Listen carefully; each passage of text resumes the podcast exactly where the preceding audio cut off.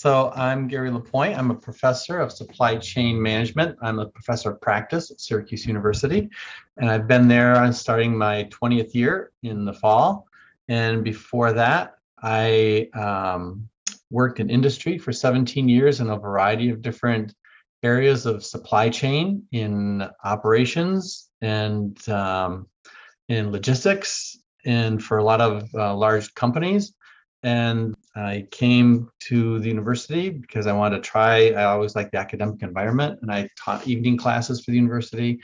An opportunity came up, so I kind of took a leap of faith and left my professional career behind, and I've been here now for 20 years. And so I've also got all my education through Syracuse University, um, my undergraduate, my MBA. I got a master's as well. And I'm working on my dissertation for my doctorate also at Syracuse University. So I am an orange orangeman through and through, right to the bone. Yay, go orange. my specialties are um, I teach Lean Six Sigma, which I really enjoy, and I teach project management. I also teach uh, logistics strategy and some courses in um, intro courses in operations. Thank you. So, why did you choose to pick supply chain as your field of study? Because I feel like supply chain management is an unpopular major, and freshmen tend to enter Whitman or any other business schools as a business management or a marketing major. So, the fact that you chose supply chain management and following it through for over 20 to 30 plus years is so incredible. Have you ever thought about doing something else besides supply chain? So I started off, I was actually a long time ago a dual major in marketing and supply chain, but I realized, you know, I started doing a number of interviews and all they were all leading to sales types jobs. I didn't really want to be in sales and uh, really enjoyed operations more. And um, supply chain gives you so many different opportunities and so many different paths to go to. You don't have to, it's not like, okay, I'm going to just be, um, in purchasing, and that's my career. I'm just not going to be in transportation. That's my career. Oh, there's a huge umbrella of opportunities under the in supply chain. A common misconception when it comes to supply chain management because I feel like not many people realize the relevancy of supply chain and how it can have a devastating impact in the whole firm function or the whole corporation, how it operates. Many people thought that if you graduate with a supply chain major, you're probably just going to be a truck driver because it's associated with transportation, or you'll work in a factory or a warehouse. Oh, yeah, I agree. There's a, in particular, they see maybe supply chain as, oh, it's just inventory, or maybe it's just, um, transportation or just one of just one of these little areas but it's so many different areas. I mean one of the other areas that i find personally fascinating is is port operations. Port operations is a really exciting area. And um, a lot of the, the larger ocean lines now are are testing autonomous ships. And a lot of the operations at port operations are highly automated as well. I mean so the other interesting thing about supply chain is a lot of the business innovation is happening in supply chain. A lot of the, the talk about robotics, uh, artificial intelligence, um, auto, autonomous vehicles, it's all taking place within the area of supply chain. And so there's a really, it's becoming kind of a sexy, a sexy kind of topic to get into. I mean, for a long time, it was not so particularly sexy. It was like the transportation and distribution. That was kind of it. But now it's kind of really exploded and the most recent pandemic has kind of opened up everybody's eyes to the importance of, of supply chain as well. Mm-hmm. I do remember in the most recent Whitman Spring of 2021 magazine, you've talked about how companies and government should reevaluate their supply chain, especially as more people realized the relevancy of supply chain in all aspects of daily life. It was interesting how you said the pandemic gave companies a big slap in the face because they were so unprepared to deal with the increase in demand of many of the commodities. Could you please explain how this pandemic disrupted the supply chain system, especially on a global scale? Well, yeah, I think so. A lot of times, you know, uh, com- companies tend to get a little bit comfortable, and they don't really do the risk assessment. They may they may be aware of the risk potential risk, but they hadn't done a very good job of planning for those risks. In part because planning for risks and making those kind of agile types of, of investments into companies cost money. And it's, it's sometimes it's difficult to sell those ideas and those strategies to upper management when it's going to add cost to the company and reduce the profitability of the company. And so I think a lot of companies probably maybe were aware, but they didn't really have a good plan in place to deal with something like this. And so when it happened, boom, it it hit a lot of companies right in the face with holy cow, we're stuck. We've overinvested in Asia. We've overinvested in these long supply chains. We're too reliant, perhaps, on on third party people um, to do a lot of the work for us. We outsourced critical items that we maybe shouldn't have outsourced and maybe have kept them in house or closer to in house. And so, a lot of companies, I think, um, were kind of jolted into this and said, "Holy cow, we are kind of caught off guard with this, and we, we, they weren't prepared for it." So, do you think third party providers should continue to exist, or do you think in the near future companies will actually work towards creating their own delivery network? Um, probably not. Uh, I think there's still going to be this need for these third party providers. I see uh, if you have some um, perhaps some items that have some critical handling requirements or some critical delivery requirements, you may see companies you know doing some of their own private fleet operations or maybe controlling some of their transportation a little bit more. But transportation is an expensive is, is expensive. And to operate your own vehicles and your own drivers is, is expensive as well. So i still see the third party uh, transportation providers being being a big role now with that said transportation this past year has gone up dramatically uh, in in costs um, and doubled uh, in some a lot of instances. So transportation expense has become really in the spotlight for a lot of companies, and there's not a lot that can be done. And there's a number of reasons why. I mean, there's still a driver shortage issue uh, for for trucks, and that's driving up um, the cost of, of drivers. And some may say, well, it's not a driver problem; it's a driver pay problem. So I guess it depends on how you look look at the problem uh, what's driving this. There is a container shortage problem. I kind of maybe kind of get into some current topics, I suppose, but there's a number of factors maybe that are, driving the, the price of transportation. So every company is fully aware of, of their transportation uh, operations at this point. But with that said, it's, it's pretty expensive to operate your own private fleet as well.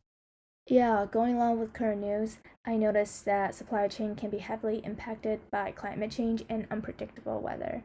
For example, the wildfire in California and Australia had devastating effects on the logistics network. When unpredictable natural disasters happen, not only is dangerous, but truck drivers have a difficult time finding alternative route. It can cause possible shipment delays and increase transportation costs. So now I'm wondering how supply chain managers and risk planning managers can develop strategies, maybe not to avoid, but to able to deal and prepare for situations like these. Well, that's a good question. I'm not sure how companies are dealing with, um, you know, you can't control a wildfire. A wildfire pops up and you know crosses over uh, some of these main, you know, highways. There's not an awful lot of them that go through, you know, like the the Sierra Nevadas and those uh, mountain ranges. There's only a few key roads that go through there, and so when those get blocked, they get blocked. To get around them is a big expense. So uh, it all goes to part of the the whole risk planning that companies have to go through. The whole agile, you know, um, strategies that companies need to go and, and develop.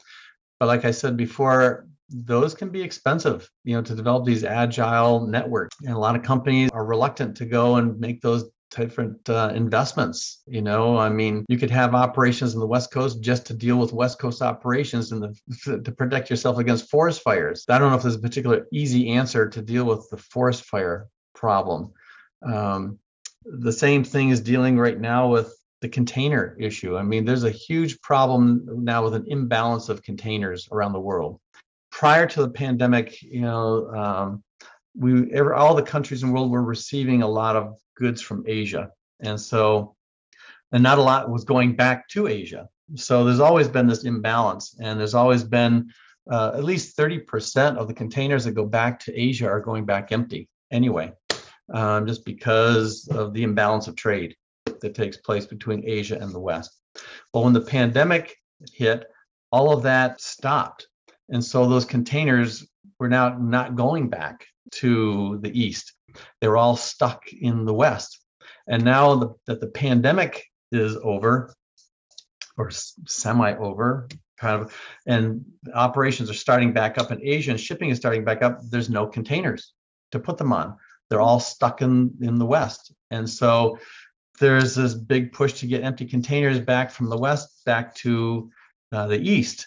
And but in the meantime, product is sitting at the port. It's being delayed. It, what also has took, taken place over the past year, couple of years, has been a lot of consolidation of steamship lines. And so um, they've taken some of these smaller vessels offline and replaced them with these mega ships, um, these mega container ships. The steam operators need to keep running, and so they're uh, they, they can't stop these ships. They're too expensive not to operate, and so all those containers are now waiting to go onto these mega ships, which now have limited ports that they can go to because they can't fit everywhere.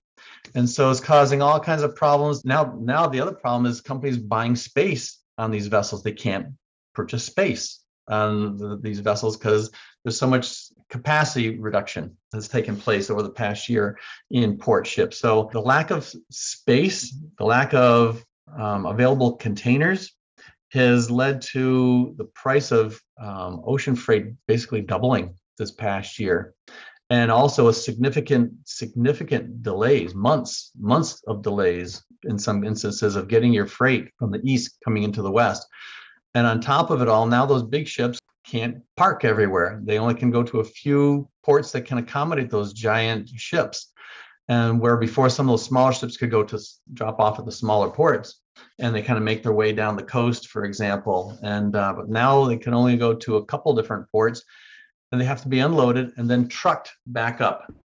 Yeah, on top of the container shortage and the port capacity issue, I know that there are other global supply chain disruptions that are happening right now. For instance, with Starbucks, the corporate announced that they're out of certain key ingredients due to their supply chain shortages. And it's just funny how the situation's portrayed on social media because it seems like there's two sides. One group will be like, oh, it's not a big deal, it's no biggie, we can wait for the drinks um, when there's a restock in inventory. And then the other side will be like, no, I need my drink, I need my caffeine. a lot of companies are having a big problem getting getting their components in, their ingredients in, whatever you want to call them from if they're coming in from outside the US, there's a lot of problems in getting that stuff in. And it's a lot more expensive to get it in. And that's gonna it's all fueling, you know, these worries of inflation um, somebody has to pay for it. There's no, despite what you may see on these TV commercials, oh, um, shipping is free. There's no free shipping. Somebody pays for the shipping. Okay. And it's usually the buyer somehow is paying for the shipping. One way or the other, the buyer is going to pay for the shipping. And so uh, if those costs are going up, components are going up, I mean, the, it all leads to worries of possible uh, inflation issues and concerns. I mean, if we're talking about some of the current issues in supply chain going on right now, one of the other issues is the lack of warehousing space. And part of that, believe it or not, is being driven by the legalization of marijuana. What's happening is now that marijuana has been legalized, it's being grown in controlled environments. You know, before it was grown out in the fields illegally. Well, now it's being grown controllably, and they're renting cheap warehouses to grow it in. If you look at where, if you categorize warehouses by A, B, and C or D, where A is maybe a primary distribution, a, a, very nice facility, and maybe a C or D is a low grade, low level distribution facility, those are being gobbled up by these um, cannabis growers because they're cheap. Um, people that could maybe have before stored their freight at a at a C or D level kind of a distribution center those are not available any longer. And so they're now being forced to go to a B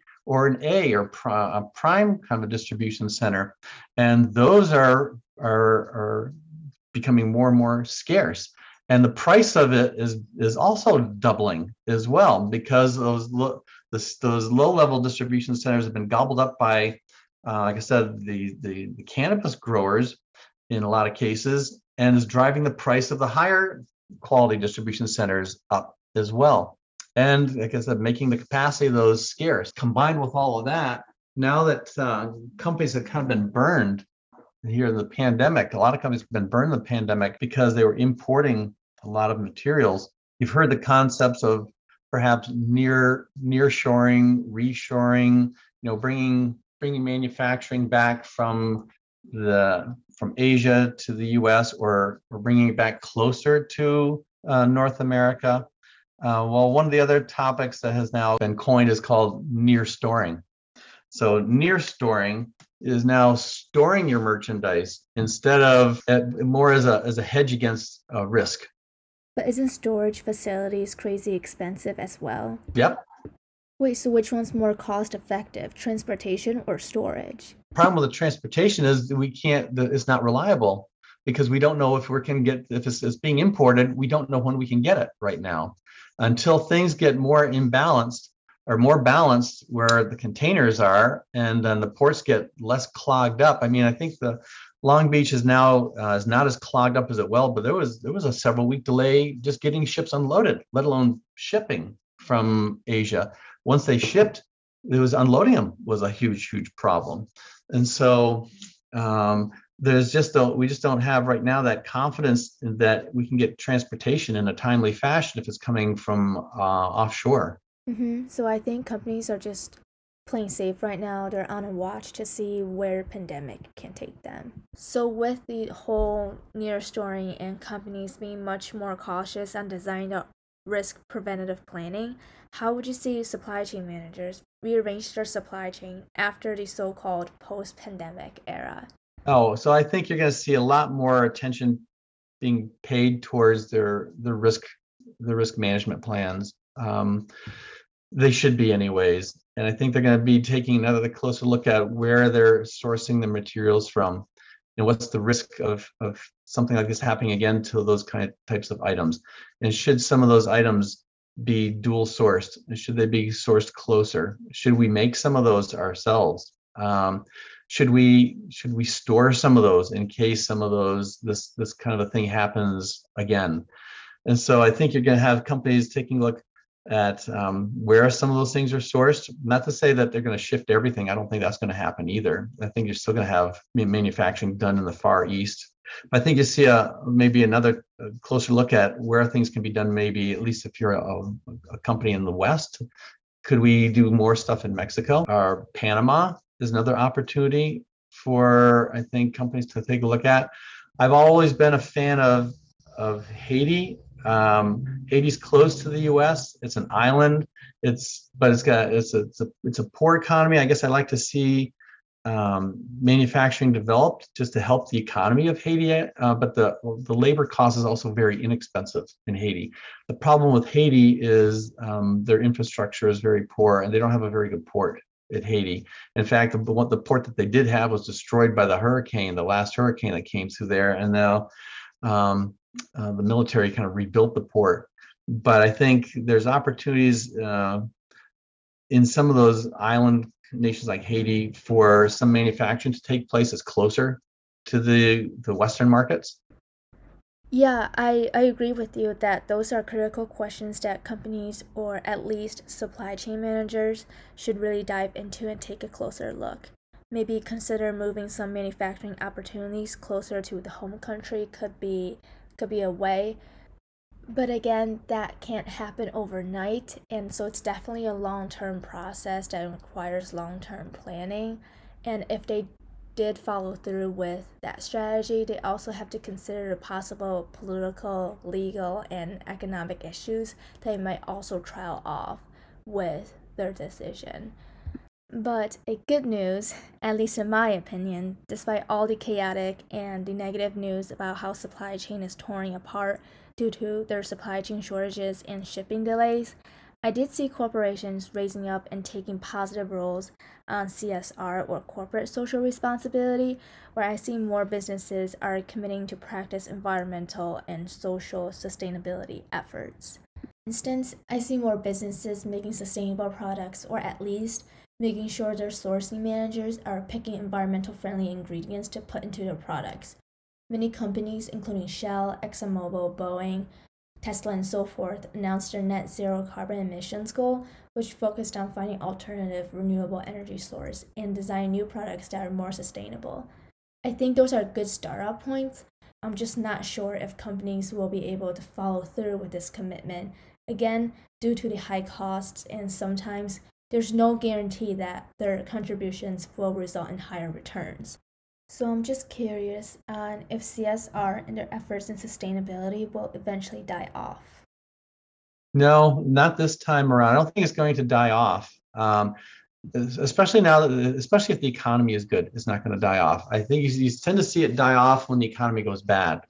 Um, and then in companies struggle and then people struggle and then it doesn't have that it's not right there in the forefront but right now it is in the forefront and it's um, got a lot more attention and a lot people are much more aware of it they people see the the different um, effects that climate change i think are having and they're much more aware of what companies are doing and they want to be associated with companies that are doing the right thing for the environment. They're doing the right thing from a social standpoint.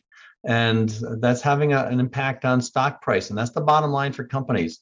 Um, is it going to impact my stock price? If it is, then they're going to do it. Mm-hmm. And right now, it is having a positive impact on stock price. You're also seeing people, especially young people, who want to go work for a company that's environmentally and socially responsible um, like yourself. You don't want to go work for a company that's polluting the water and polluting the air. Um, and you can see that happening. And so, why would I want to work for a company that doesn't care about those things? And so, if companies want to attract good talent moving forward, they've got to be paying attention to these things because um, a lot of younger people have this in their mind and they want to be associated with companies that are taking care of the environment and doing the right thing for uh, for society as well. So I don't. It's, it's definitely not going to go away at this point. I think where where companies are struggling is is still it's not really well defined as to what you know what what should companies be doing. And I know there's they got now these different scores that are out there. Oh, what's your your ESG score? What's this score? And there's too many people right now have different ways of creating a score. You know, there's no standard score for anybody. There's no standard way of scoring. There's no standard way of necessarily measuring it. As far as the concept of, of companies having the, you know, working towards the zero net emissions, I think that's here. And you're going to see companies working towards that. Um, you're going to see governments, more governments paying attention and working towards that uh, as well. Yeah, I completely agree with you. I believe that there's still this lack of accountability when it comes to sustainability especially because there's still no set standards. There's no one way to define sustainability. Everybody else has their own um, creative meaning when it comes to how they define it. Some people believe that sustainability is more about the people. Um, some more believe that sustainability is around environmental issues or climate change. And even personally speaking, I have my own set of definition when it comes to sustainability. And on top of that, not that sustainability is a new topic or issue, but prior to the pandemic or, or anything else, it was just not as popular. And unfortunately, it was a secondary component to everything else that's happening around us. So I'm glad that young people, especially my generation right now, are courageous enough to speak up against issues that they believe are unacceptable and actually have the ability to influence firms and government's actions. Yep. There's also so many different aspects of you know what do we mean by sustainable a sustainable supply chain? It means we have a, a sustainable source of supply. That could be also be a sustainable supply chain. Um, is my product um, environmentally responsible? So when I throw it away, what happens to it? You know, that's a part of sustainability. Sustainability from my workforce you know do i want a, an inclusive workforce is that sustainable so there's so many different c- components of what sustainability means um, i don't know if those are all completely well defined yet either and so when you talk to a company about well how are you positioned for sustainability so well I've got my suppliers that are here and here and here is it. Okay, let me, that's one part of sustainability. I've got a, I've got a sustainable source of supply. I got a sustainable source of transportation. I got a sustainable source of all my components. Think about sustainability. It's becoming, it's, it's almost this whole separate uh, department of, of, of the companies of what do we mean by sustainability? What's, what, what are we going to include in this topic of sustainability? So, what do you think is a hot topic in sustainability right now? um, from an electric standpoint, certainly electricity is now electric vehicles are going to be um, really dominating, you know, manufacturers from now moving forward. Whether electricity, I mean, battery technology. I mean, I, I, what I love so much about Elon Musk is that he challenged the big automakers when the big automakers were telling everybody, no, electric vehicles are just not um, a viable alternative right now because the battery technology is not there well, he proved them all wrong. Basically, he proved them wrong by making an electric car in his own garage and then and then making the whole car industry and shifting that whole entire auto industry to electric vehicles. Now every car company is making electric vehicles and some car companies are going to be only making electric vehicles by 2035. So um, you know, he gives a lot of credit, I think, for shifting that whole mindset. I think there's other really good opportunities moving forward in that that space. I think hydrogen is a, a really viable alternative, in my opinion, to electric vehicles. The problem we have electric vehicles, from what I see, is nobody knows what's going to happen to the batteries when the batteries run out. So everyone likes electric car until the batteries don't work anymore, and then you got to replace the batteries, and you find out, oh, I got to take my entire car apart to get to my batteries because my batteries line the whole chassis of my car. And so the problem with batteries right now is every time you recharge a battery, it loses a little bit. It never goes back 100% to exactly where it was. It gradually, gradually gets less and less and less and less at some point it just doesn't hold the charge um, until they come up with some better battery technology. So at some point, you've got to replace the batteries. And so that hasn't really happened yet because not cars, electric cars have not really been along around long enough to have to deal with that problem. Mm-hmm. So, do you think sustainable supply chain in the near future will be heavily dominated by autonomous vehicles or alternative energy source like hydrogen fuel? Um, hydrogen, I think, is a really great alternative. It's been around for a long time. It just was never really developed, but it's got a lot of power. It's got zero emissions. The, the emission is water vapor, um, it from you know the byproduct of, of hydrogen there's a couple countries like Sweden has actually had a little um, highway they developed for just hydrogen vehicles, like a hydrogen filling station. The problem with hydrogen is, is filling up. you know, where do you go to get your next tank of hydrogen? I think they will. I think that's a really viable option. I think then down the road, you're going to see a lot, everything's going to become autonomous in the future. Not completely autonomous. I mean, it's, it's a gradual buildup. You can't just have cars driving around by themselves everywhere at this point. I mean, I, I can see I can see autonomous trucks going long haul, like across the country, and then maybe go from one terminal to another terminal long haul where they don't have to get off the main road very, very much. And then a driver takes over from the short distance. I can see that. I know shipping companies are already testing autonomous ships. I know my brother is an international airline pilot, and the plane he flies is that basically it could land and take off um, by itself, um, essentially, if it had to. It could. he said it could easily land if it had to by itself. Taking off, I mean, that could all probably, I, I can see in the down the road that the planes at some point will be autonomous as well. So you see autonomous autonomous vehicles emerging everywhere and down the road in, my, in, in the future of, tra- uh, of logistics and supply chain. Okay, thank you. We definitely talked about so many different topics within supply chain today, from current news to risk management to sustainable supply chain, and ending up with today's conversation with a prediction of what the future holds for supply chain and logistics. And apparently, we both believe that there's a light with autonomous vehicle, and we'll, we'll see what happens.